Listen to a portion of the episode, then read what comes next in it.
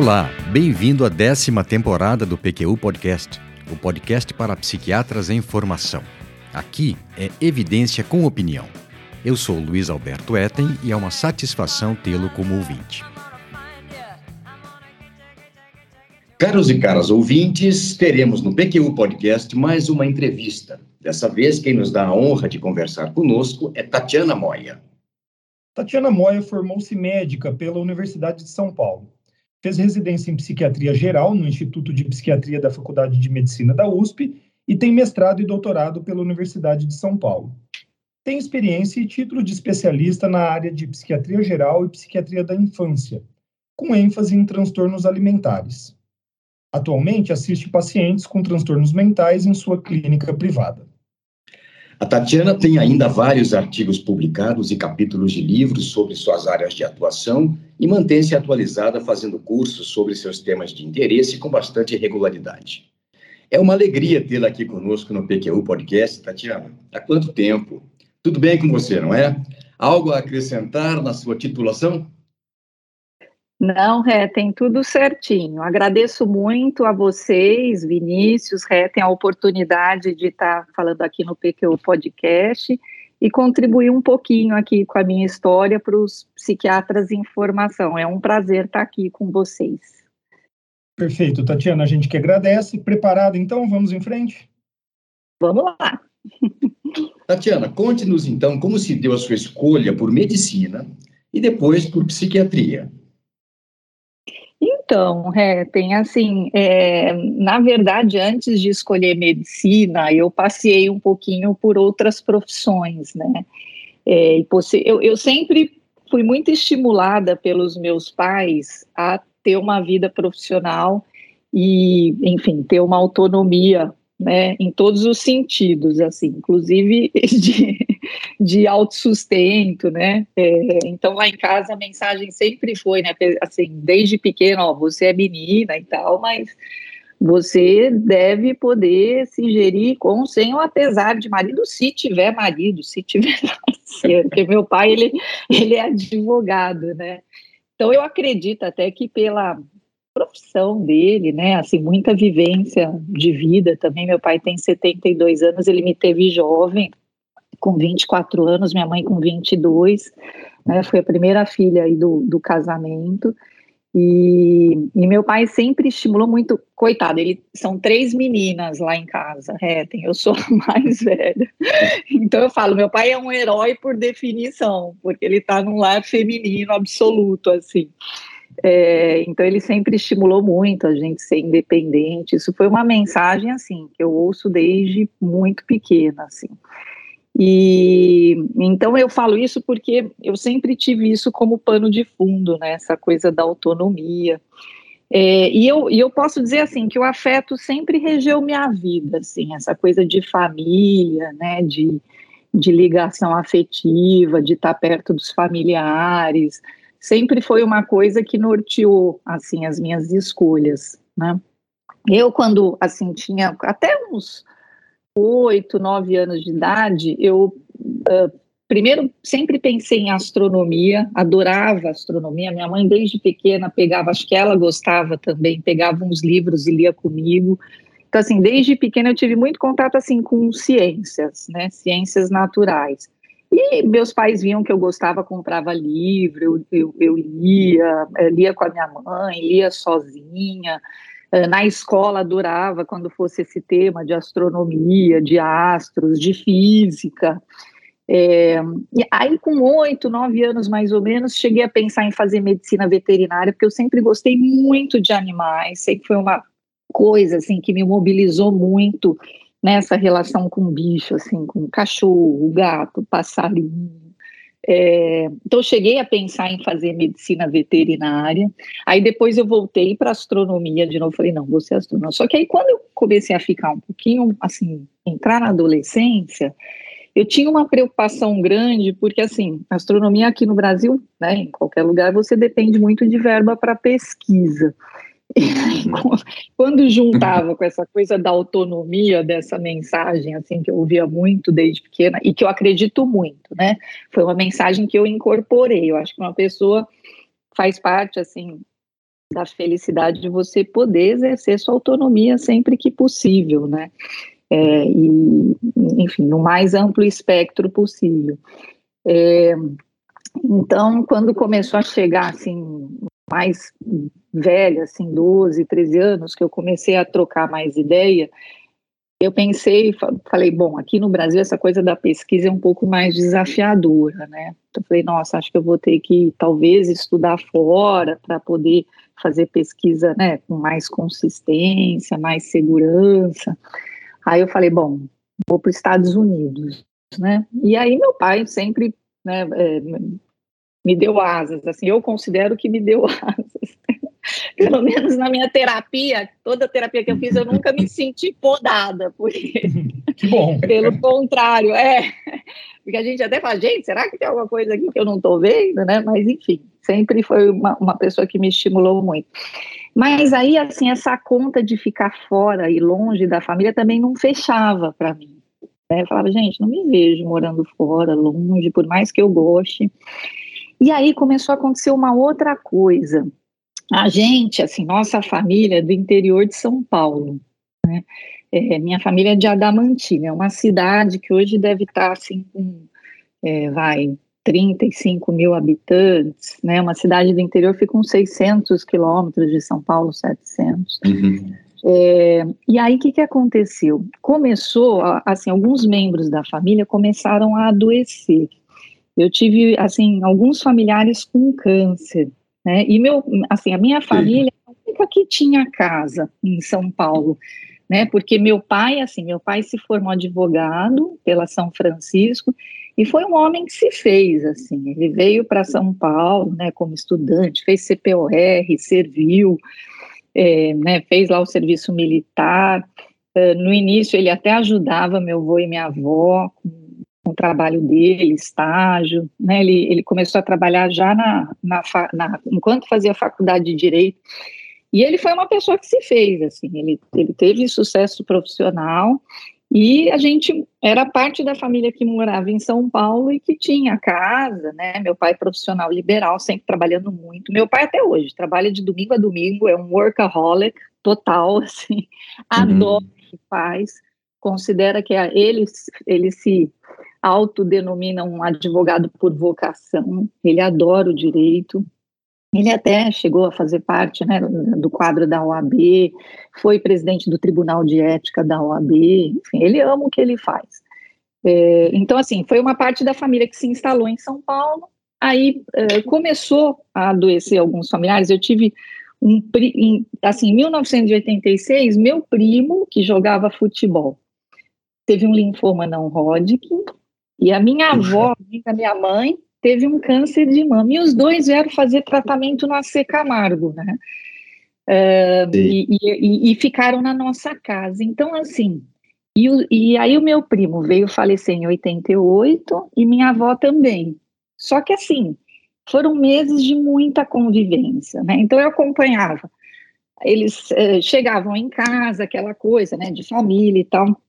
Mas foi um período assim muito, uh, como é que eu vou te dizer, muito intenso emocionalmente também, porque hum. ao mesmo tempo que havia uma aproximação, né, porque eram pessoas que moravam no interior, a gente conhecia, a gente convivia, né, então participando daquela coisa do tratamento, das complicações da químio, né, então assim, a namorada do meu primo, super apreensiva, a mãe, mesmo minha avó, né, minha mãe, tendo que gerir tudo isso, receber eles em casa com três filhas, cachorro. Então foi um período assim muito desafiador, mas afetivamente muito intenso. E depois marcado por um desenlace, né, que uhum. foi quando eles faleceram. Eu falo que foi aí que nasceu a médica, né, porque fiquei fiquei com vontade de poder cuidar das pessoas, né?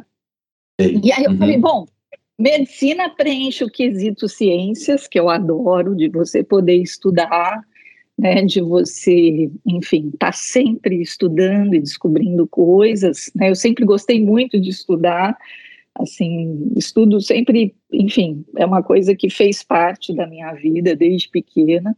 Fui aquela aluna nerd, boa aluna, né? É, preenchia o quesito autonomia, né, uhum, de você poder se uhum. dedicar à pesquisa, mas ao mesmo tempo poder ser profissional liberal. É, então eu falava, ah, quer saber? É, eu acho que é uma, uma área legal, né? E aí, com 15 anos mais ou menos, eu falei, cara, vou ser médica, é isso que eu vou fazer, vou me dedicar e, e, aí reforçou ainda mais um lado ansioso meu, que aí vai explicar um pouquinho da psiquiatra também, porque, enfim, passar em medicina, né, tinha aquela coisa assim, ah, meu pai fez uma faculdade pública, minha mãe também, minha mãe fez matemática na USP, minha mãe sempre foi cabeçuda, assim, no sentido de inteligente. Meu pai era uma inteligência mais emocional, assim, mais eh, interpessoal. Meu pai é um cara muito social, muito talentoso, assim, para para conversar, se comunicar. E minha mãe é mais aquela cabeça assim das ciências lógicas, assim, matemáticas. E foi, eu considero até que foi minha mãe que mais me introduziu assim é, ao interesse assim das ciências naturais, das ciências médicas, porque ela sempre assim, ela lia um artigo no jornal, ela separava, deixava em cima da minha cama. Hoje ela ainda manda por WhatsApp. Olha, legal. É, muito legal. Então, assim, é, eu considero que e, e, talvez a psiquiatria tenha sido até esse lado mais humanas, assim, que meu pai sempre uhum. trouxe, né? É, e aí foi isso. Aí eu, eu, falei, não, vou fazer medicina, né? E eu estudei numa escola em São Paulo, é, aí em São Paulo não, eu sei que vocês estão em Ribeirão, né? Mas no, na capital de São Paulo, no estado de São Paulo, que eu estou aqui no Rio, né? É, que na uhum. época era uma escola assim muito, muito, muito exigente né? E tinha uma coisa de aprovar os alunos, né, nas faculdades públicas. É, e aí eu considero que nessa época eu, abri um quadro ansioso. Eu falo que eu só não fui parar na psiquiatra da infância e da adolescência, entre aspas, que hoje eu sou, hum. por falta de informação dos meus pais, porque eu tinha toda indicação lá na época de, de ser levada a um profissional de saúde mental. Na época, minha mãe fez um movimento de me levar no homeopata, que era um bom ouvinte, né? Uhum. É, e, mas assim, ficava super ansiosa com prova. Na época das provas, perdia peso. E como eu tinha essa meta de, de fazer medicina, acho que isso engrossou um pouco o caldo assim, da ansiedade, né? É, é, não, e, e, a escola, assim, eu até penso hoje, claro, a minha escola foi super importante para eu estudar onde eu estudei, né, que foi na, na, medicina da USP, porque era uma faculdade, né, é ainda, né, extremamente uhum. concorrida, né, é, mas a escola tinha uma coisa, assim, de, de pôr, assim, né, então, por exemplo, a, qual é a tua, era, sei lá, 300 alunos de biológicas, porque eles dividiam exatas, humanas e biológicas, então eu já fui para biológicas, e aí eles punham a tua classificação assim, quanto tinhas acima de você, quantos abaixo de você, no geral e em cada matéria. então aquilo era uma, era uma métrica tão precisa e qualquer coisinha que mudasse naquela métrica para baixo, eu ficava assim muito sofrida, assim, eu, eu achava, é, né, reforçava aquelas cognições, né, assim, catastróficas, Lógico. nossa, será uhum. que eu estou piorando? E, e, e, tinha uma coisa também que eu acho que assim, sem querer, né, às vezes a família reforça, porque é aquilo que eu falo, vejo meu pai e minha mãe super bem intencionados sempre, mas naquela época tinha uma coisa assim, eu não fazia outra coisa, só estudava, né? Eu falo, comia o livro, e, e aí, assim, às vezes encontrava, sei lá, amigo, alguém, ou mesmo cliente do meu pai, que meu pai teve, sempre teve essa coisa também de conviver com os clientes dele. Então, eu cresci vendo esse social. Ah, você é a Tati, uhum. E aí, meu pai nunca foi de elogiar assim, porque ele fala que você ficar elogiando filho estraga, aquela mentalidade conservadora né? Mas aí quando eu encontrava os clientes, nossa, você é a Tati, filha do Braz, você é a primeira da tua escola, né? E assim, mal sabiam o sofrimento que estava por trás da sem querer, Entendi. acabava reforçando. Então, assim, eu tinha a sensação de que se eu que assim, que se caísse o desempenho ali, eu deixava de ser eu, sabe? Era uma coisa muito sofrida. Então, às vezes, uhum. eu chorava, sabia toda a matéria eu tive até uns sintominhas obsessivos, assim, eu tinha uma coisa assim, as matérias que eram de humanas, Se eu não soubesse, inclusive os pontos e as vírgulas de algum parágrafo, é como se eu não soubesse. Então, assim, muito interessante. Olhando para trás, eu falei, Tatiana do céu, você fez um monte de coisa. e aí, assim, falo tudo isso porque isso foi, isso certamente, assim, também contribuiu para para a minha especialidade, que eu já atendo muita criança, adolescente, assim, e tem muita coisa que eu consigo me relacionar, assim, né? É, e até falar Sem com, dúvida. Né? É, você, eu, é, você, você entende, né? Você realmente entende o que uma criança ansiosa e, e, Exato. e, e é tímida, de uma certa maneira. Tímida também, Tatiana? Então, eu, é assim, eu tive, eu tive, eu fui muito tímida, né, lá atrás, assim, na infância, na adolescência. Aí eu considero que quando entrei na faculdade, eu até falo assim, que eu vivi a adolescência que eu não tive. Quem, quem olhasse assim fala, nossa senhora, essa pessoa tá bem, porque ela faz muita coisa. Então, assim, entrei para o time de vôlei, para o time de natação, de futebol. Assim, eu, eu, eu, na época meu pai me deu um golzinho mil, né? o porta-malas, eu falo que o porta-malas do carro era meu armário, assim. Porque ficava ali, mala assim. Eu, eu é, ia para a faculdade de manhã, treinava na hora do almoço, à tarde tinha happy Então, assim, eu ia de manhã, minha casa era um dormitório, basicamente. Aí, para não ter essa coisa de não ter a roupa, eu já deixava tudo ali né? Uhum. e assim, às vezes até assim, com a minha mãe falando, Tati, mas não pode ser assim, isso aqui tá muito bagunçado, olha esse porta-malas.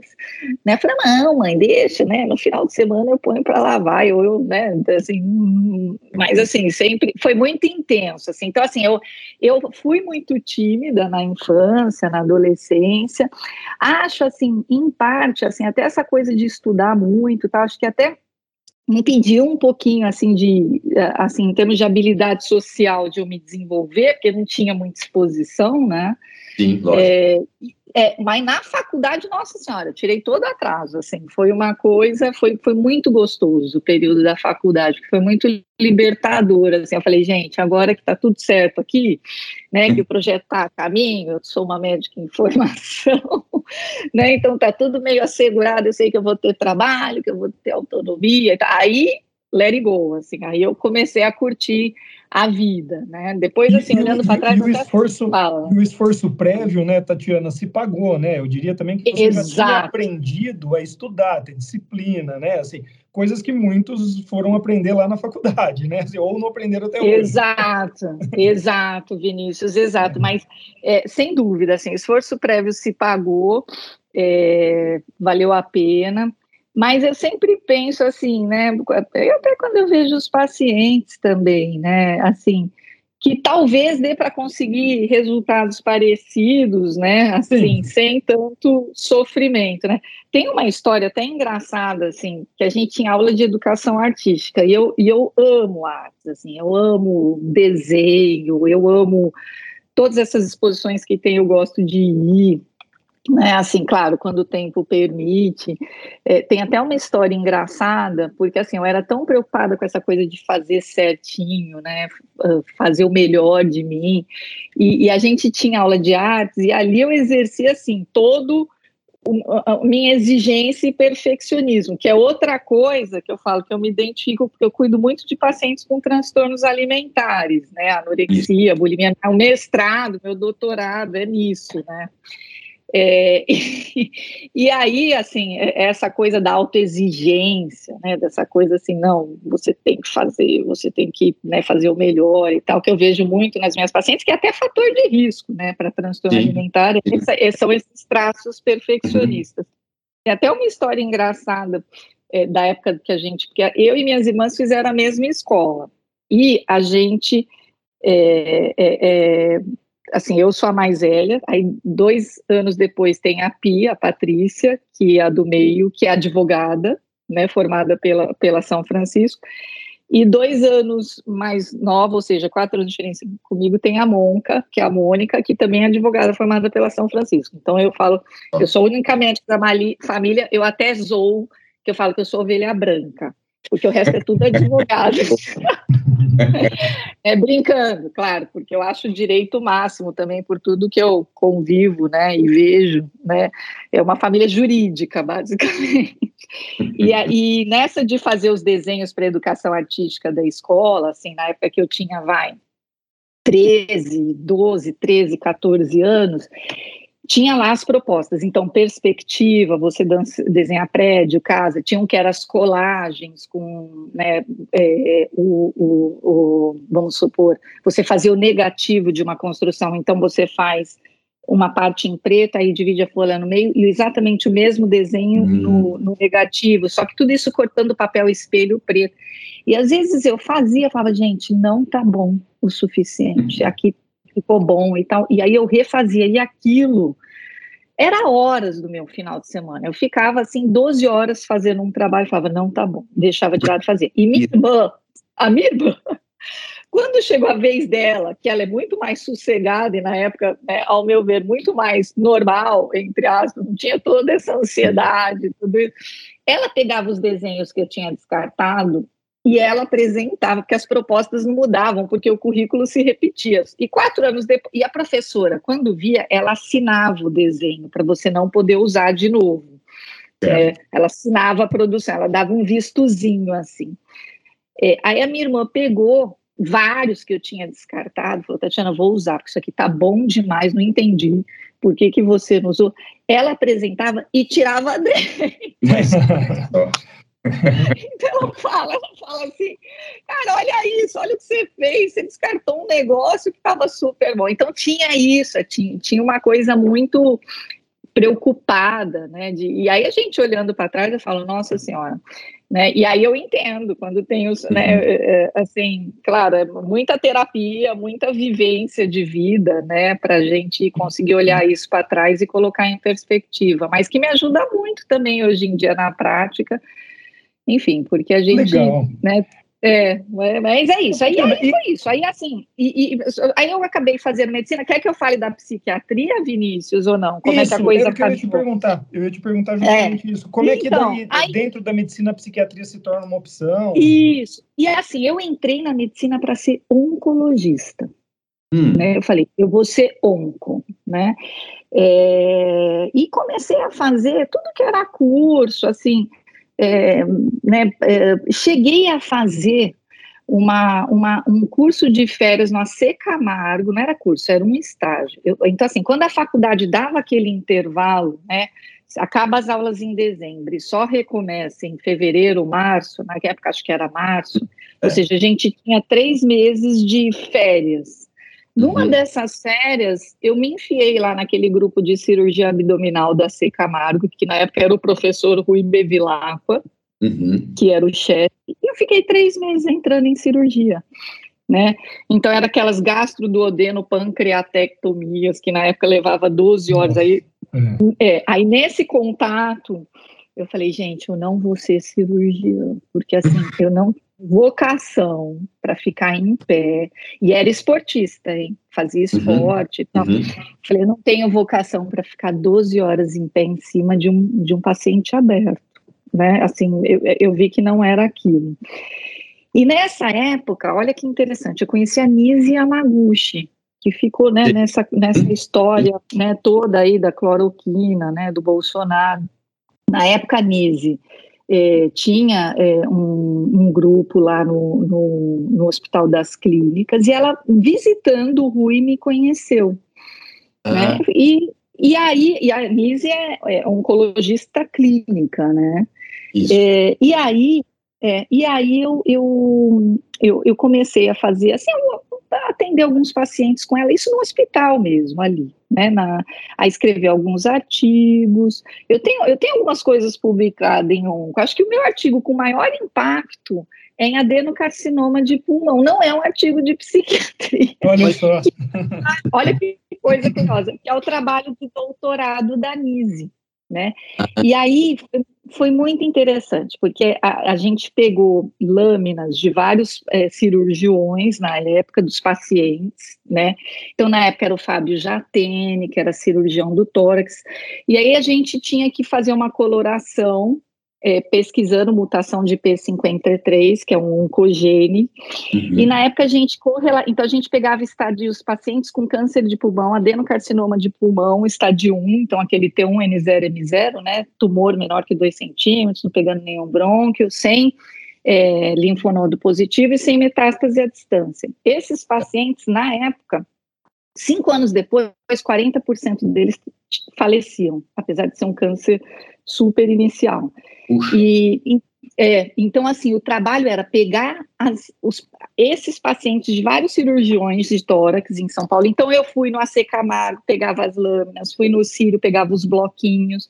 A gente fatiava e fazia a coloração para P53, para alguns oncogenes. Uhum. E a gente correlacionava a evolução com a presença ou não da mutação no oncogene. E eu uhum. liguei para 115 famílias. Assim, eu, eu fiz a ligação por telefone, eu fiz um protocolozinho lá de, das perguntas, ah, é, tá, né, como é que tá o fulano? Eu me identificava, eu sou estudante de medicina, a gente está fazendo uma pesquisa em câncer, explicava a pesquisa, e, e aí perguntava, né, olha, é, me conta um pouquinho, a senhora, né, ou o senhor concorda em dar algumas informações, e aí as perguntas eram, né, como é que estava o paciente, se tinha tido recorrência da doença, é. se não tinha, uhum. se estava fazendo químio, não. E e foi e, e assim, é, o que sempre me fascinou na onco era essa questão de mecanismo de metástase, biologia dos tumores, comportamento tumoral. E eu fui percebendo, assim, eu, eu primeiro que eu fiquei muito impactada com as entrevistas, né? Porque às vezes a entrevista que era para durar 15 minutinhos durava uma hora, uma hora e pouco, porque você acabava virando um pouco ouvinte, né, daquela uhum. família. É. Então, assim, e tiveram umas histórias muito impactantes, assim, eu, eu, eu, desde, né, assim, atender a esposa, grande parte eram homens, tabagistas, né, é, então as esposas às vezes atendiam, falavam, ah, é, chamavam de doutora, mesmo sendo estudante, ele faleceu, né, e, e, aí teve uma história também que me impactou muito, que a esposa falou, doutora, ele tá, ele tá há 15 anos com metástase, é um comportamento, assim, o médico já falou que é um tumor maligno, mas de comportamento benigno, mas, uhum. doutora, de benigno não tem nada, é, porque meu marido, desde que soube que ele tinha uma doença metastática, ele viveu como se ele não fosse mais Puxa. viver muito tempo. Uhum. Então, ele parou de trabalhar, ele parou de ele parou de fazer as coisas, porque ele sempre ficou nessa de eu vou morrer logo, então eu não posso algumas coisas eu não vou mais fazer.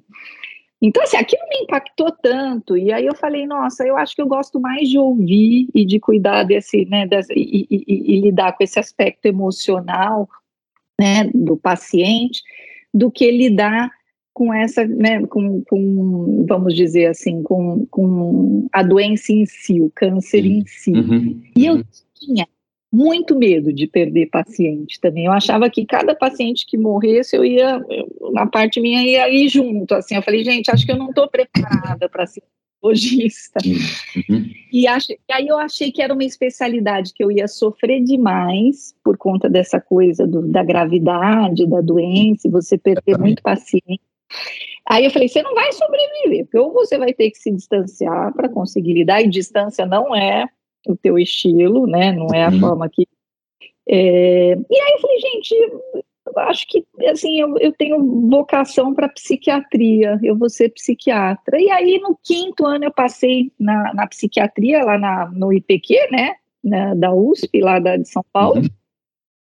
A Bassi era minha a minha preceptora, a Bassi Fleitich, né? Uhum. É, e aí a base, aí eu gostei demais quando eu passei no estágio da psiquiatria, adorei, assim, lidar com os pacientes. É, e, e aí eu falei, gente, é isso, eu, eu vou querer ser psiquiatra, assim, e, e, e foi muito boa a escolha, porque, ah, mas assim, eu sempre tive, assim, um pouquinho de dúvida entre psiquiatria e clínica médica, eu sempre gostei muito de clínica médica também, essa coisa de você descobrir o que o paciente hum, tem, é. fazer toda aquela investigação, né, então sempre quando, assim, é, nessa coisa de decidir entre clínica e psiquiatria, é, é, sempre ficava muito de, então assim, e toda toda cadeira que eu passava na faculdade, seja dermato, seja ortopedia, eu sempre achava o máximo. Assim. Eu falava, gente, olha, pela pele do paciente, você descobrir que ele tem outra coisa.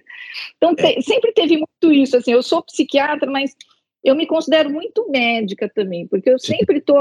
Se o meu paciente toma um biológico, eu vou lá ler o que, que é aquele biológico, para que, que ele serve, né? Ou se, por exemplo, meu paciente tem uma comorbidade com alguma doença orgânica, né? é, uma alergia, uma asma, né, ou, uh, ou, uma doença reumatológica, eu vou lá ler um pouco sobre o quadro, Entendi. né, para ver. Uhum. É, uhum. Então eu gosto muito dessa é, da medicina mesmo, né, assim, é, e aí foi, foi assim, não foi fácil escolher psiquiatria, porque eu, eu, eu, claro que eu escolhi aquilo que eu queria e que eu achava que era o que eu mais queria, mas eu também estava deixando de escolher uma outra coisa que eu queria, que era clinicamente. Entendo isso perfeitamente, viu, Tatiana? É, você, é. Quando você tem a vocação, e está claro que você tem a vocação para a medicina, você tem que fazer uma escolha que, ao mesmo tempo, lhe proporcione tanto prazer e satisfação que compense a frustração de ter aberto mão de outras, outras possibilidades. Exato. Exato. Então, eu lembro, assim, deu na, no R1, assim, vai fazer interconsulta lá no Instituto Central, que era, né, algum paciente da clínica médica, assim, eu ia, assim, eu entrava, a hora que eu saía, dava uma dorzinha no coração, assim, eu tô saindo da clínica Mas, mas, assim, não me arrependo, falo, psiquiatria era o que eu tinha que ter feito mesmo, mas aí eu faço isso, eu compenso um pouquinho, é, estudando o que o paciente tem. Às vezes o paciente se sente até mais seguro, né? Quando vê que você entende.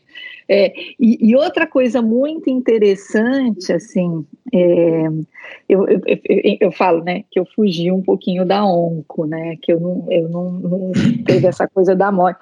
E eu tenho um bando de paciente oncológico no consultório, porque, assim, é, se se sentem acolhidos, né? Falam, nossa, assim, é porque assim, essa vivência lá atrás, né? É, faz com que você né, receba esse paciente também de uma forma ok, né? Eu sei todo o contexto, eu sei tudo que está acontecendo. Uhum. uhum. Né? Então, então os, os psico-oncologistas, assim, tem, tem né, uma psico-oncologista que viu que vira e mexe, ela me encaminha, ela fala, não, Tatiana, vai para você, porque você vai, né, é, e eu recebo, claro, com maior alegria, né, é, e claro, com a vida também, né, a gente, hoje, hoje eu considero que eu lido com morte de uma forma muito melhor, Lógico. né, que lá uhum. na minha adolescência, a vida dá isso pra gente também, né, é dá esse essas habilidades aos pouquinhos a gente vai adquirindo. E aí foi isso, aí eu acabei optando, foi, então foi esse trabalho da Nise, do doutorado, Entendi. que foi a virada de chave para mim, assim, essas entrevistas com essas, todas essas famílias, foram mais de 100, né, e eu falei, gente, é, eu, eu, eu é, é, essa, é, eu prefiro uma, realmente uma especialidade, assim, que eu lide com o emocional, com a uhum. Né, é, com esses sem desafios perder, emocionais. E, sem perder, como você mostrou, né, Tatiana, o seu lado médica, pesquisadora. Eu, eu queria jogar um, uma, uma, lupa nisso, é, Tatiana, que é ah. assim, eu diria que você tem uma trajetória que eu sei, de experiência própria com os residentes, que interessa muito ao psiquiatra em formação. Né, assim, você fez mestrado, doutorado, aprendeu a fazer pesquisa, produziu e produz ciência com qualidade, e ainda uhum. assim manteve uma prática clínica que, a meu ver, hoje é preponderante na sua carreira. Como é que foi esse caminho? Então, Vinícius, aí assim, eu entrei na, na psiquiatria é, e é, eu acabei optando, assim, eu, eu sempre quis estudar, sempre gostei de estudar e sempre me vi, assim, como uma pessoa que queria produzir ciência né? Sim. Ao mesmo tempo gostando da clínica, né? Da parte do consultório. É, então, quando eu entrei né, na, na no, no, IPQ, o IPQ tem né, uma, uma.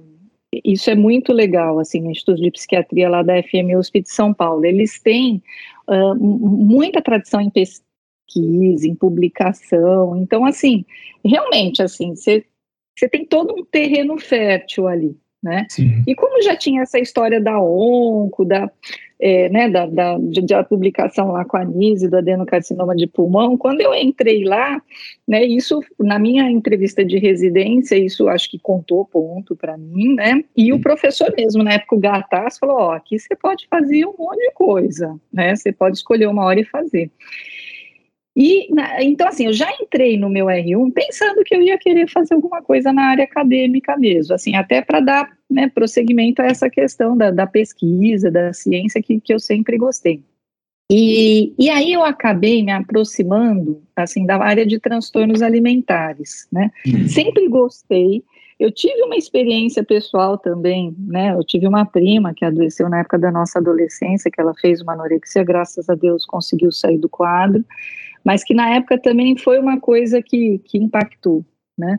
E lá no, no IPQ, assim, o Ambulim, né, que é o ambulatório uhum. de transtornos alimentares, que é, é, é, o TAC, né, que conduz Isso. o TAC Atanásios Cordás, que ele é até bastante ativo, né, na mídia social. Verdade. É, é, o TAC é um apaixonado, assim, pelo que faz, né?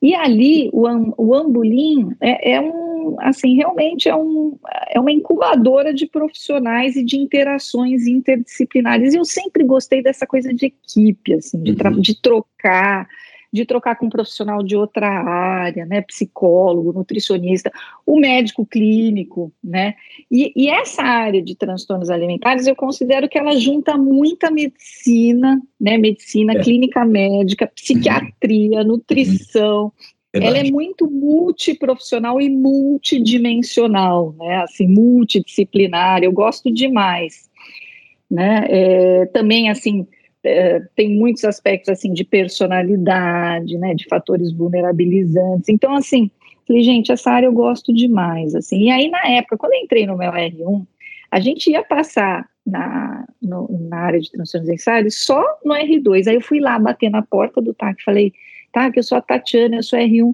você não deixa eu ficar com leito?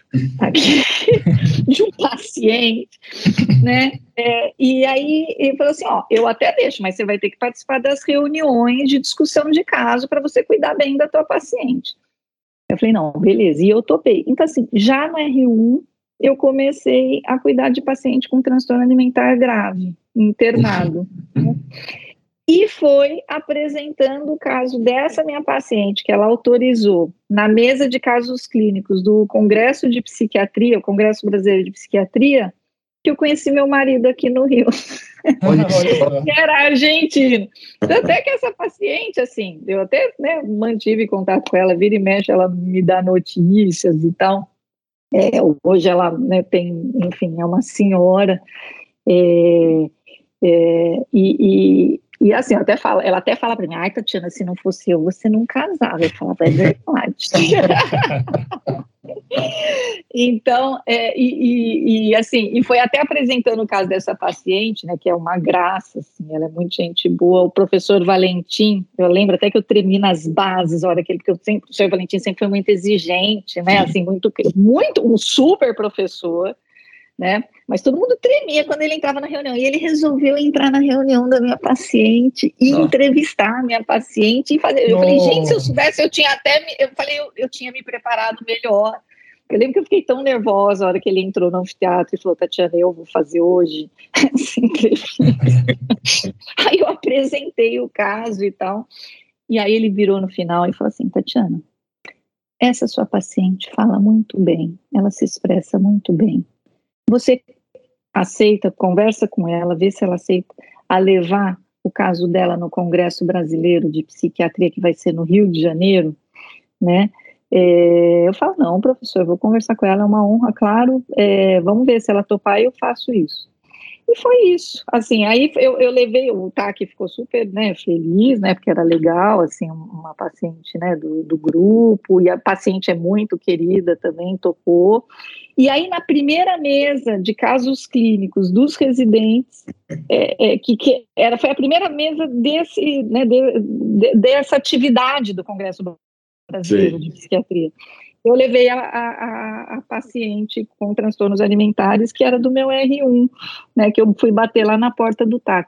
E aí, assim, a paixão por essa área só foi crescendo, né, porque realmente, assim, tinha toda essa interação, essa troca, e até hoje, assim, aqui no Rio, eu tô no Rio, né, eu trabalho muito com psicólogo, com nutricionista, né, mesmo com médico clínico, então dá toda essa interação, essa multidisciplinaridade.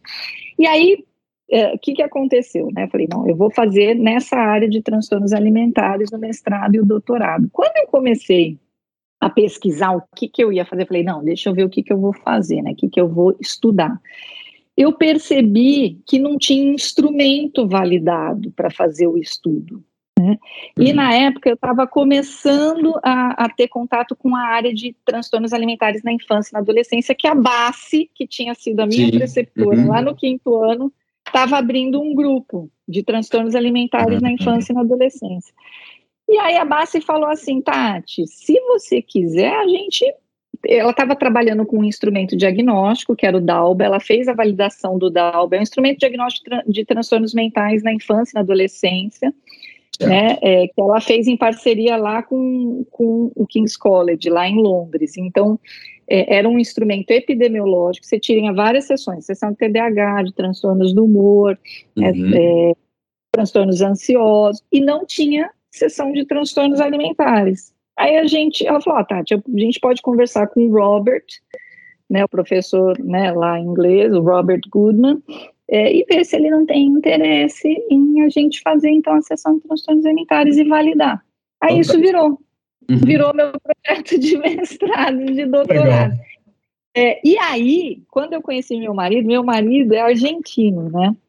Ele, por isso que eu falo assim, eu, é claro que, né, é, as minhas escolhas elas foram muito pautadas também é, pela família, assim, uhum, né, é, uhum. junto, né, é, e, e, e aí na, no final de 2000 eu conheci meu marido aqui no Rio, né, ele, ele trabalhava na época como consultor, né, de uma multinacional aí de consultoria, ele é argentino, e aí como existe a possibilidade da gente sair do país, aí que eu falei, nossa, faz muito sentido mesmo a carreira acadêmica, porque qualquer coisa, se eu saio do país, eu continuo como pesquisadora, independente Sim. de onde eu uhum. faço, né, uhum. mesmo que eu não consiga exercer a medicina, eu continuo como pesquisadora. Então, eu continuei investindo nessa questão da, da carreira acadêmica. Aí, meu marido, no final, veio, teve um emprego aqui no Rio, né? Ele, ele saiu da consultoria em São Paulo porque ele realmente não, não se identificava com a função. E aí, ele começou a trabalhar na indústria farmacêutica aqui no Rio. E aí, eu acabei me mudando para o Rio. Olha. E foi aí Olha isso. E aí foi aí, aí eu fui bater lá na porta do professor José Carlos Apolinário, que trabalha com transtornos. Conheço muito, um grande amigo, grande amigo. Isso. Aí eu falei, Apolinário, você... e ele não me dava muita bola. Eu falei, aí teve um dia que eu peguei ele assim, falei, Apolinário, olha só, eu tô vindo para o Rio, eu preciso saber se eu posso, né, ir lá no teu serviço. E aí ele me recebeu super bem, eu conheci a Mônica Duchesne, que hoje é uma grande parceira, é psicóloga, parceira hum, também de pacientes do consultório. E aí eu continuei indo no Gota, eu fiquei indo para o Gota até o nascimento da minha segunda filha, né, que eu tive a Nina, que nasceu em 2007, e a Liz, que nasceu em 2009. É, e aí, vira aquela questão, né? Apesar de eu gostar muito de pesquisa, de fico, começou a ficar muito difícil você conciliar assim papel de mãe de duas, uhum. nossa, pesquisadora, consultório, gestora do lar, sendo que eu era entre aspas uma expatriada de São Paulo, não tinha ninguém da família aqui, só nós, né? Então e aí, aí eu falei, gente, alguma coisa eu vou ter que abrir mão, né? Realmente não, não vai dar. E aí foi aí que eu abri mão da vida acadêmica, né? E, fiquei, é, e aí fiquei com, com como diz o, o Vinícius, só o consultório. só o consultório, né, as meninas, né, o, o Guilherme, nossa casa, nosso cachorro, né, eu tenho um cachorro, E, e, aí foi isso. E aí é, hoje eu exerço a psiquiatria no consultório, gosto muito, né, do consultório, das trocas com os colegas. É, e aí como que eu me atualizo? Né? Eu, eu, eu vou estudando assim, eu, eu a, os pacientes, sempre que eu recebo um paciente, eu tento me atualizar naquela área, né, lendo paper. E algumas áreas de interesse eu vou fazendo sempre, né, congresso e cursos. Então, assim, eu tento, o Congresso é, Internacional de Psiquiatria da Infância e Adolescência eu tento fazer todo ano, é. e algum congresso de psiquiatria de adulto também. Então, eu faço ou o brasileiro, ou eu faço do Royal College, né, uhum. ou eu faço... Vou tentando dar Legal. uma, uma Tatiana, mas eu fiquei curioso com uma coisa aí. É, você, você tem algum método, você diria, para essa atualização do dia a dia? Tem os congressos, ok, eu acho isso muito importante, mas você começou a falar um pouquinho do como os pacientes te estimulam a estudar. Como é que você faz isso? isso? Então, né, uh, por exemplo, se algum paciente vem né, com um quadro, por exemplo, algum paciente uh, com suposto transtorno de personalidade limítrofe, né? Eu vou, eu, eu pego os papers ali, o que tem de publicado, tanto em termos de, vamos supor, farmacoterapia, até de abordagens psicoterápicas, né? É, e leio, né? Alguns, ah, por exemplo, eu, eu faço, eu gosto de fazer né, algum cur, alguns cursos de formação em psicoterapia, porque eu acho que me instrumentaliza. Eu tenho eu acabo tendo muito paciente grave no consultório, até pela especialidade, assim, né? transtorno alimentar, tem muita comorbidade com transtorno de personalidade, né, eu, eu, eu sou psiquiatra da infância e da adolescência, então, né, assim, alguns pacientes eu pego bem novinhos e, né, e vão, vamos dizer assim, vão amadurecendo na minha mão, né, se tornam adolescentes e adultos, então, eu, eu sinto uma demanda muito forte por me instrumentalizar também com recursos da psicoterapia. Né? Não, que todo, não que todo paciente, eu encaminho muito paciente para psicólogo, né? mas eu gosto, assim, eu tenho alguns pacientes que eu faço a terapia, é, e, mas eu considero, assim, que mesmo que você não atenda o paciente em psicoterapia, como acontece com grande parte dos meus pacientes, que você ter essa visão te instrumentaliza demais. Né? Então, por exemplo, ano passado eu fiz um curso de DBT, né, Dialectical Behavior Therapy, in Adolescents and Parents. Legal. Gente, assim, é o meu dia a dia, né? Assim, uhum. adolescente e pais, né? E, e, e, muito, assim, acabo lidando muito com desregulação emocional de adolescentes, com automutilação, né, com tentativa de suicídio, com risco de suicídio alto. Então, é, você poder orientar esses pais e ter né, esse background, conseguir, né, ou mesmo encaminhar, encaminhar para alguns grupos de treinamento de habilidades, né, para alguns colegas psicólogos, né, ou mesmo explicar para os pais, né, como é que Entendi. funciona a abordagem. É, então, por exemplo, o ano passado eu fiz esse, eu estou fazendo um de formação em terapia do esquema, é, é, que uhum. começou, é, começou antes da pandemia, é, né, foi o Jeffrey que, que é parte lá, né, do, da coordenação da diretoria lá da terapia do esquema lá nos Estados Unidos. Ele veio para o Brasil em março, olha isso, março de 2020, o homem quase não consegue Puxa voltar para os Estados Unidos. É, ele deu a primeira parte do curso, ele treinou 14 é, pessoas aqui no Rio. Veio gente do Brasil todo para o treinamento. Hum. E a gente ia terminar essa formação agora, em outubro de 2020, mas não teve como. Vamos terminar agora. Agora, dia 1 de novembro, vai do dia 20, então estamos terminando em 2022, terapias do esquema, né? Uh, que é sensacional também, porque instrumentaliza muito para pacientes com transtorno de personalidade, né? É, então, assim, eu, eu, eu, eu vou, assim, às vezes eu, eu é, é bem, eu, eu me atualizo bem, assim, é uma coisa bem de demanda, uhum. né, eu, assim, à medida que, e, e, claro, você vai atendendo, eu atendo cinco vezes por semana, atendo segunda a sexta no consultório, de manhã até de noite, né, é, é isso, é, então, assim, é muita experiência também que a gente vai ganhando, né? Porque esse estudo, ele tem, né, esse efeito cumulativo, graças a Deus, Poxa, né, gente vai conseguir. ainda bem, senão seria missão impossível, né? Verdade. É, mas eu, eu faço um pouco de demanda mesmo, assim, e aí tem algumas áreas, né, que eu, e aí eu até converso, às vezes, com um colega, né, psiquiatra, psicólogo, né, pessoas que, enfim, a gente respeita, tem como referência, eu gosto de trocar ideias, por exemplo, o congresso do Royal College, quem falou muito bem para mim foi o professor Marco Antônio Brasil. Eu falei, ah, então eu vou fazer, né? Vamos, vamos ver. Adorei. Né? É. Aí Legal. virei uma, uma, fã do congresso. Do deixa, eu, deixa eu fazer, eu queria fazer um comentário. É, primeiro que me chamou muito a atenção, Tatiana, o quanto você, a cada momento assim de decisão, tinha ali a coisa na sua mão você identificava, você estava preocupado, uma autoconsciência, olha, eu gostei disso aqui, isso aqui eu não gostei, eu não vou ficar 12 horas em pé em cima de um paciente aberto, não é para mim isso aqui, mas isso aqui eu já gostei. Depois eu estava fazendo as entrevistas para o trabalho de doutorado da, da NISE, não, eu vou, eu gostei de escutar, achei muito legal isso aqui, e aí isso foi te direcionando, então a impressão que dá é que você tinha essa coisa na mão, como se tivesse é, muito focada em se realizar, em, em, em, conquistar algo que, que lhe desse autonomia, como também essa, esse prazer, digamos assim. Mas eu percebo também do que você nos contou, do que você nos falou, que as decisões que você tomou na vida estão muito bem resolvidas nesse momento, mas a impressão que dá é que foi muito fácil. E eu duvido que tenha sido fácil.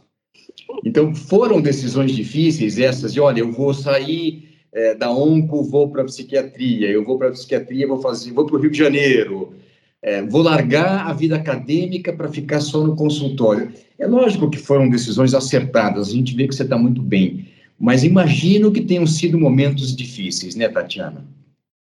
Ai, é, tem certamente, porque, né, assim, é, toda escolha é, envolve você abrir mão Sim, né, de coisas, ou, ou, lidar com o desconhecido, né, Sim. com aquilo, com, com a incerteza, né, por exemplo, vir para o Rio, nossa, foi assim, acho que foi um, talvez o maior desafio, né, maior de uhum. todos, uhum. porque em São Paulo, né, eu tenho toda a minha rede de familiares, amigos, contatos profissionais, os professores, né, mas é, é aquilo, assim, eu, eu, eu, eu considero que minhas escolhas sempre são muito pautadas no coração, na família, né? E naquela uhum. época, assim, o coração estava ali, junto com o meu atual marido, né? Então eu falei, não, vamos para o Rio, vamos juntos, né? E mesmo a coisa de abrir mão, né, da vida acadêmica foi muito pautado nas meninas, né, na família. Eu falo, gente, eu né? Eu preciso é, viver isso aqui, porque eu vou ficar muito angustiada se eu não viver. Eu quero estar presente, né? Eu quero estar presente na vida delas. E é isso, né? Eu acho que assim, eu tenho muito contato, assim, eu, sempre está muito presente para mim essa coisa da transitoriedade da vida e das coisas. Talvez até por esse contato muito precoce com morte, né? Verdade. Uhum. Então, eu, eu, eu sempre acho que você tem que viver, assim, muito bem. Assim, bem com o teu coração, na verdade, entendi, que aquilo é. sentido para você. Né? E isso pauta até o meu contato com os pacientes, assim, também, né? Por exemplo, no consultório, claro, na, na prática privada a gente tem essa possibilidade, né? Mas, por exemplo, se tem algum paciente que é, eu vejo que ou não está funcionando, ou está difícil, né? Porque às vezes acontece isso também, né? Lógico, né? Assim, é claro que a gente é, tem alguns impasses, e claro, a gente com toda a técnica, conhecimento, uhum, né? Uhum. A gente tenta, né? Assim, é, vamos dizer, colocar as coisas no trilho, né? Ou deixar o tratamento uhum. o mais harmônico possível, né? Ou que a família possa entender tudo que está sendo feito. Mas se eu vejo também por algum motivo ali que, né, nossa senhora, eu acho que esse paciente estaria melhor com outro psiquiatra ou que a coisa comigo não está funcionando, eu abro isso. Entendi. eu abro isso para a família, para o paciente, né? É, então, é, eu, eu acho muito importante você estar tá conectado, assim, com aquilo, é, com, com as suas capacidades, potencialidades, com os seus limites, Lógico. Né? É, eu, eu, eu, hoje eu falo, eu reconheço tão bem os meus limites, né? É, e acho que isso ajuda, né? Não é, não, não vejo isso assim como ah, falta de resiliência. Falta... Não, acho que é importante você se respeitar, né? Você fala, não, acho que até aqui eu consigo, a partir uhum. daqui tal. Uhum. Não, né? É, então sempre foi assim um exercício dos limites e do autorrespeito emocional, profissional, né? Assim, como pessoa, é, sempre foi assim. E, e, é difícil, assim, eu lembro que no Rio, eu vindo para cá, falei, nossa senhora, gente, uma cidade, né, muito diferente de São Paulo, é, como é que vai ser isso, né? Então, vou acionar aqui quem eu conheço, né? Vou atrás, né? Então, uhum. sempre assim, nunca tive, é, sempre tive isso, assim, ah, o não eu já tenho. né? Vou lá, né? Então, assim, é, lembro que cheguei até a ver plantão aqui, né? Estudar Sim. a possibilidade de dar plantão em clínica psiquiátrica, mas aí no final acabei não dando, investi só no consultório, dava para né, é, esperar um tempinho e ver se, enfim, qualquer coisa eu daria plantão também. Mas eu lembro de um, um dia eu, eu vindo para o Rio, assim, eu estava na janela do avião, né, é, vendo, assim, fazer aquele, aquela manobra ali, chegando no, no Santos Dumont, Aí na hora bateu uma coisa, eu falei, gente, vai dar certo, vai dar certo, porque, enfim, eu faço o que eu gosto, né? É, tô com a pessoa que eu gosto, que é o meu marido. Legal. Né? É. Tenho total condição. Então, e foi isso, mas é isso, Retem, é difícil, sim. Eu acho que a vida é uma sucessão de escolhas e toda escolha implica também a gente abrir mão de alguma coisa. A gente tendo consciência disso e tentando escolher o melhor. Exato. E quando eu falo melhor, é aquilo que corresponde às nossas prioridades, né? Quais são suas reais prioridades? Exato. Minha real prioridade foi sempre foi a família. E a minha, minha profissão é a minha paixão, é o meu, a minha autonomia, né, meu autossustento, uhum. né? Mas assim, a família tinha que estar junto, senão não, não ia funcionar. Entendi, entendi perfeitamente. Nossa, que legal. Legal. É, legal, Tatiana, olha, incrível. E eu sei, nós sabemos que você é bastante ativa nas redes sociais, que você se preocupa com isso, com a divulgação científica de temas da especialidade. E aí eu queria saber, nós queríamos saber o que é que a motiva, quais têm sido os maiores desafios e preocupações nessa atividade. Então, é, eu, eu, assim, eu, eu sempre acho que né, mídia é uma oportunidade de divulgação e de educação também, né, no sentido amplo uhum. da palavra. Então, você ter acesso a, a, né, a dados de pesquisa, e tem, e e na verdade, por exemplo, o Instagram, né, que eu criei, é um Instagram que eu mesmo posto, né, nem posto com a regularidade é, que eu gostaria, né, porque eu não contrato ninguém para fazer aquele Instagram. Instagram sou eu, né? Então, olha, então fica aqui os meus parabéns, porque você deu outra faceta que é de web designer. Você viu isso? Eu vi, lógico que eu vi. Não, é, eu, eu, eu gosto, né? Eu gosto dessa coisa gráfica, de. Mas, enfim, eu, eu falo, eu poderia por mim ficar horas fazendo isso, dura que a vida não deixa, né? Mas, assim, o Instagram, por exemplo, eu, eu, eu criei ele para divulgar algumas coisas que eu achava, achava interessante e que pudesse ser pontos assim de reflexão, né? Ou, ou, ou que agregasse, por exemplo, para pacientes, para familiares, né? Então, às vezes, por exemplo, é, é, na consulta, né? às vezes eu falo para um pai, ó, tem um livro tal que é legal, aí eu dou o link do livro que tem o um uhum. comentáriozinho lá no, no, Instagram. Mas é mais assim como uma forma de é, de divulgação de informação interessante. Eu até gostaria de ter mais tempo de me dedicar, né? E também não gostaria que virasse mais uma coisa para eu administrar. Por isso que eu não contratei ninguém ainda. Você sabe que esse é um dilema que eu vivo, né? Hum. Falo, gente, contrato alguém para fazer um Instagram, mas aí eu fico com receio de ser mais uma coisa assim para é, eu ter que gerir, porque é porque uhum. assim, porque o meu consultório, ele é, ele é muito robusto, ele é muito consistente, né? E aí eu fico com receio é, é, então, assim, já pensei nisso, ai, né, vou, vou, vou contratar alguém para isso poder ser feito com mais regularidade, mas às vezes vem um artigo lá ou um trabalho que eu leio e falo, nossa, isso aqui é tão legal, por exemplo, tem um que eu, que eu pus lá que eu, né, que eu achei muito legal, que você ter refeições em família protege criança e adolescente contra depressão e ansiedade, pelo menos uma refeição ou sete por semana. Uhum. É, nossa, eu falei, gente, esse dado é tão importante, porque realmente, né, você está ali, né, sentado, você, teu filho, né, uhum, eventualmente, uhum. Né, o, o teu cônjuge, os irmãos, como é um, assim, como é um momento de troca, de observação também, né, de você sentir como é que as coisas estão. É, então, é, eu, eu, quando eu vejo uma coisa interessante assim, eu tento postar mas nem é uma forma de, assim, no caso, nem é uma forma de captação de paciente, pelo Não. contrário, assim, é uma, é uma forma de divulgar a informação que eu acho legal.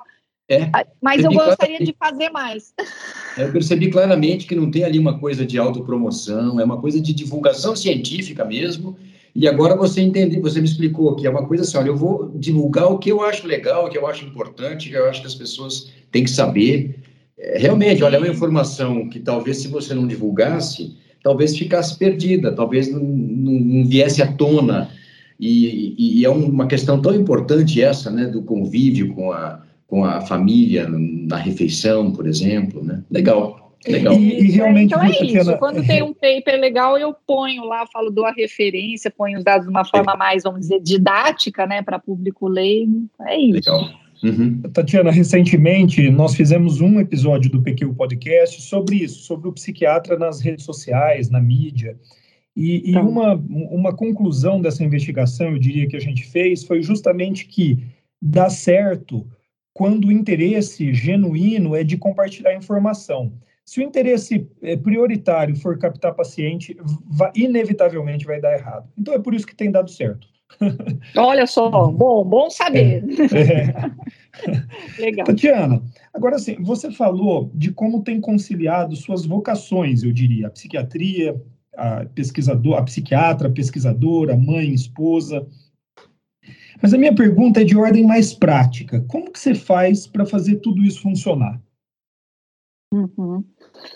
É, eu, eu acho, Vinícius, assim, é, é, eu sempre tento estar tá muito de olho na assim em como eu tô em termos de assim disposição né saúde é, porque às vezes a gente precisa pisar no freio em algumas áreas né é, então por exemplo já aconteceu de minha filha ter problema de saúde numa época lá atrás uhum. né é, e aí obviamente que eu dei uma segurada no consultório, né? Uhum. Assim, em termos de horário, nunca parei de trabalhar, né? Mas assim, é, fechei alguns horários, é, fechei um pouquinho para paciente grave, né? Se recebia um paciente grave, encaminhava para o colega, né? Então sempre assim, eu sempre tive muito cuidado. É, de não ultrapassar um limite meu, assim, porque eu sempre tive muito receio também por conta, né, de ter tanta função e tanta responsabilidade, de não me desgastar, né, a ponto de não conseguir. Então, eu, considero assim que uma coisa importante é se tem alguma demanda maior em alguma área, né, é, familiar, por exemplo, se você puder, né, é, segurar né, a, a carga profissional, é, eu já fiz isso algumas vezes, uhum. né? Já fiz isso principalmente com, com uma das minhas filhas que uma época lá atrás é, precisou de mais atenção, né? É, por exemplo, na época do puerpério, né?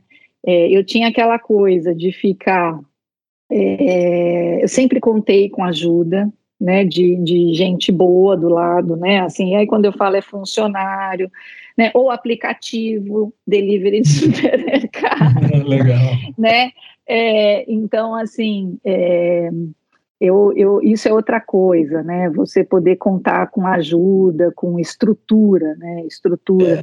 uma boa secretária no consultório, uhum. né? Então, assim, a secretária ajuda é, não só né, no agendamento dos pacientes, na confirmação, nas receitas, eventualmente né, em alguma instrução que você quer dar mais simples, é, ou até mesmo assim, reembolso de consulta de, da família inteira, né, agendamento de exame, né? Então, é, é, é, você ter uma pessoa que te ajude na gestão é super importante. E aqui em casa também, né? Assim, ter uma funcionária que, que consegue, enfim, cozinhar uma, deixar alguma coisa meio engatada, aí quando eu chego à noite eu finalizo, vou para todo mundo né? Porque essa questão da alimentação, obviamente, é uma coisa que eu valorizo, porque, né, assim, lido com isso, né, até profissionalmente. Então, né, acho muito importante as meninas, o Guilherme ter, né, uma coisa gostosa para comer à noite, né? Então,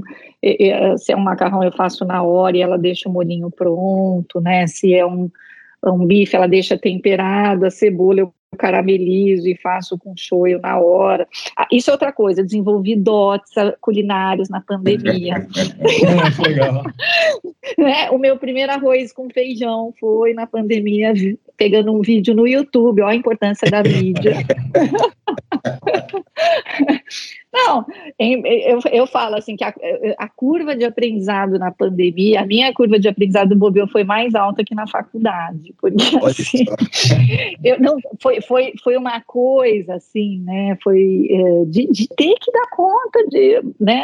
Assim, a gente ficou quatro, cinco meses sem funcionário. É, né? Então, com cachorro, filhas meninas trancadas em casa, assim, para a escola, né? Então, eu tive que assumir umas coisas, assim, que realmente é, tive que assumir, assim. então, é, isso foi outra coisa, né? Comecei a aprender, assim, aprendi algumas coisas na pandemia, mas eu, eu acho sempre muito importante, Vinícius, você poder contar com estruturas, com ajuda, e porque a gente não dá conta de nada sozinho. Né? Sim. É, então, por exemplo, aplicativo, né? É, supermercado, hortifruti. Eu, eu, eu, eu sempre tenho, eu descobri um aplicativo também. É, então, assim, eu, eu mando entregar em casa e já peço para entregar num horário que a minha funcionária está aqui, porque aí ela já arruma tudo né? Então, é tudo aquilo que eu posso delegar, né? O que eu não posso delegar é convívio com os familiares, atenção às meninas. E, é, e aí isso é o que eu chamo de né, atividade essencial, cuidado dos pacientes, eu não consigo delegar, né? Então, é isso é uhum. que eu preciso estar presente, né? Mas todo o resto eu, eu tento criar formas e estruturas para ajudar a gerir. Né? E, e acho e, e, se tiver alguma situação que te exige mais por qualquer motivo, você está pronto também para fazer algum tipo de restrição, né? Profissional, de agenda, porque o que não funciona é a gente querer dar conta de tudo, tá. porque aí você acaba adoecendo também. Né? Perfeito. E, e, se você me permite um comentário, né, Tatiana, é o seguinte: me, me parece que você tem um conjunto de qualidades né? Que é a dedicação ao estudo, a disciplina, a organização, a clareza do pensamento, a autoconsciência que o Luiz Alberto apontou, e que você carrega ela para vários lugares, né, da sua vida e acaba é, tendo bons resultados, seja como psiquiatra, como pesquisadora, em casa também, nessa interface que eu perguntei, né? Me parece que de, de, desde o começo da nossa conversa hoje, quando você contou como você era como aluna lá na, na escola que te preparou para o vestibular, é, eu, eu consigo enxergar essa linha que te traz até os dias de hoje. Muito bom. Ah, obrigada, Vinícius.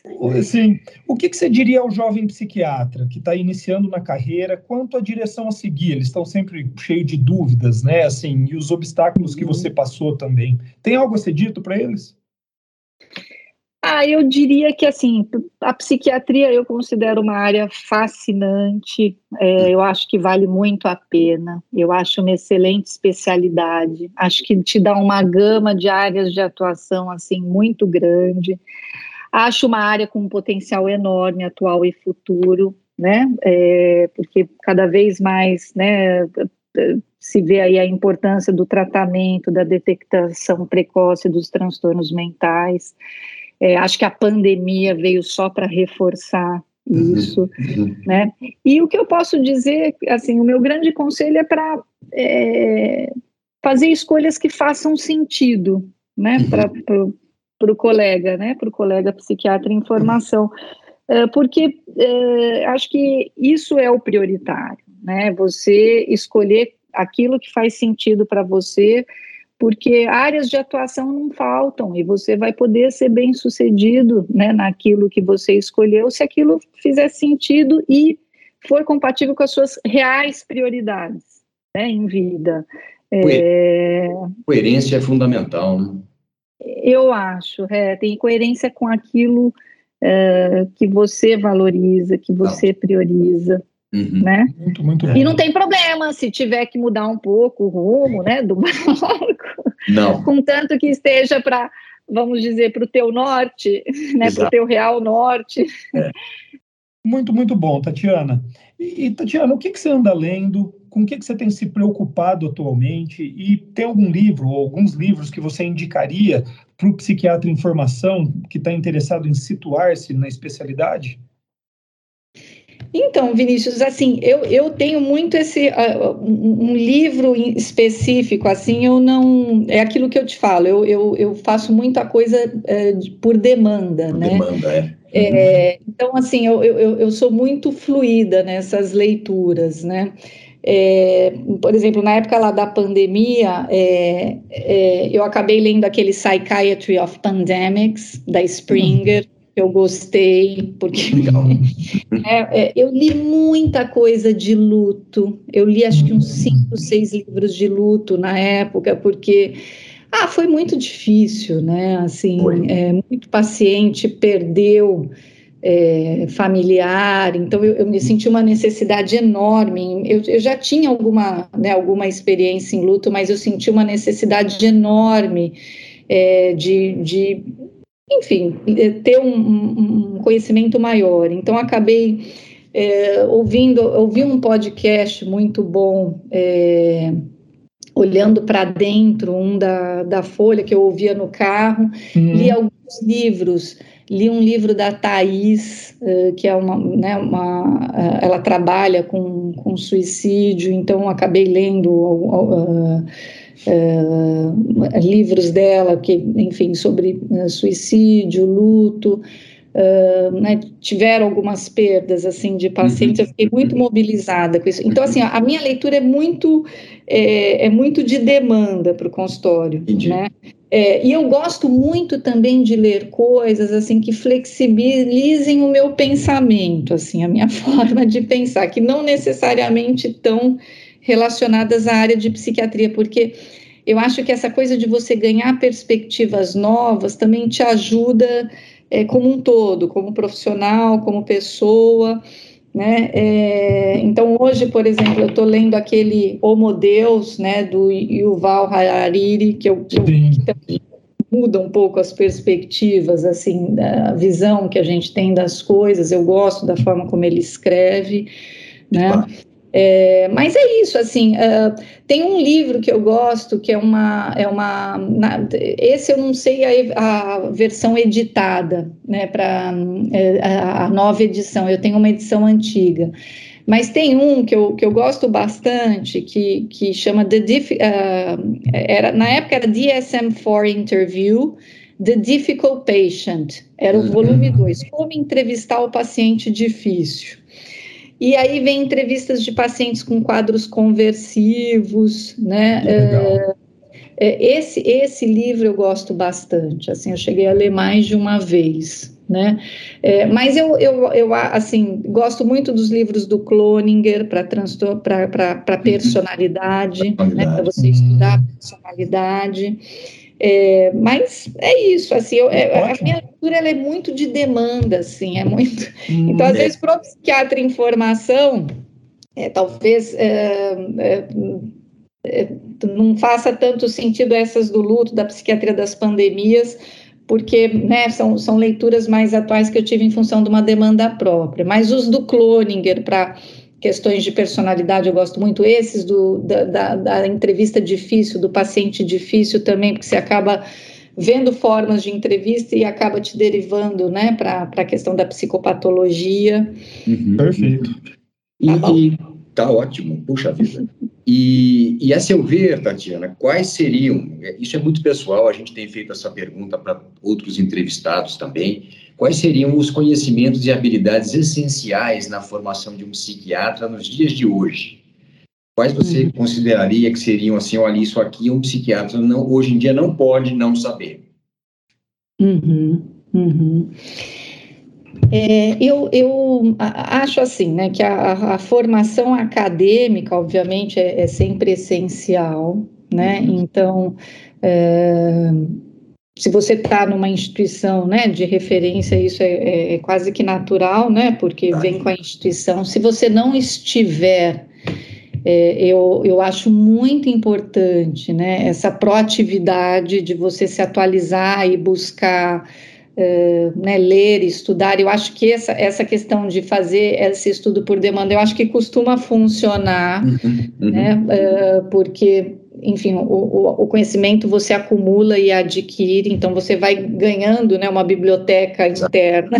É isso mesmo. É, porque nem sempre, né, o colega está numa instituição assim que fornece isso mastigadinho, né, uhum. assim de forma uhum. estruturada, né. Então acho que essa proatividade é interessante. É, tem uma coisa muito importante que eu estava até conversando com um colega de turma que nem é psiquiatra, né? Hum. Eu acho muito importante às vezes, é, aquilo que leva a gente a fazer medicina e a ser um bom médico, né, que são aquelas características lá de trás de empatia, de uhum. interesse, é, é, de, de, querer adquirir o conhecimento, exercitar o conhecimento, tratar o paciente, né, de forma humana, tecnicamente bem.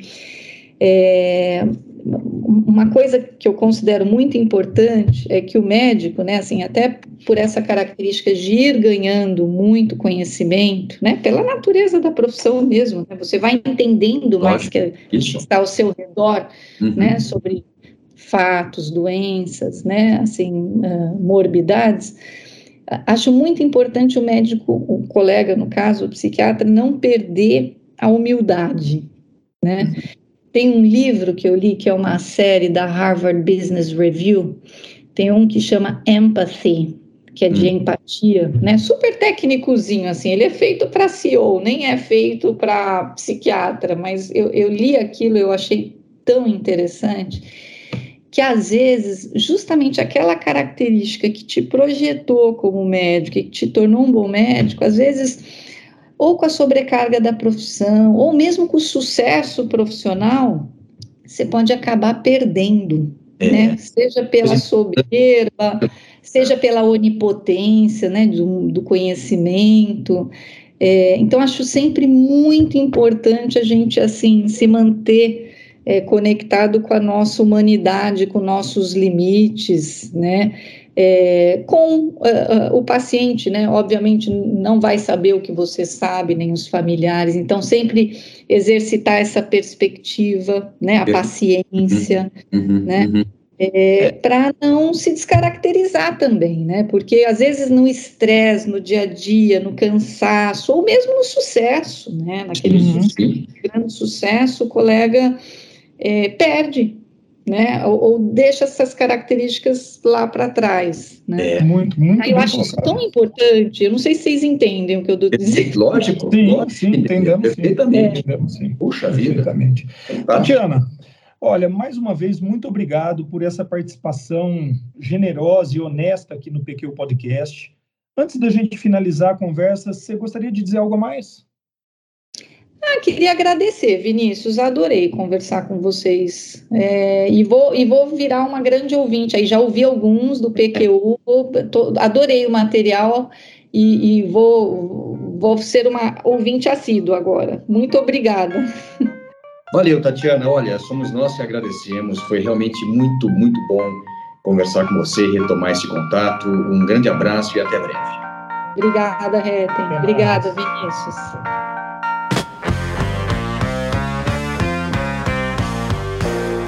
Acesse a nossa página no Facebook e siga-nos no Instagram para ficar por dentro de tudo o que acontece no PQU Podcast. Confira em www.pqpodcast.com.br todos os episódios já publicados, com as respectivas referências organizados por data, autor e sessão.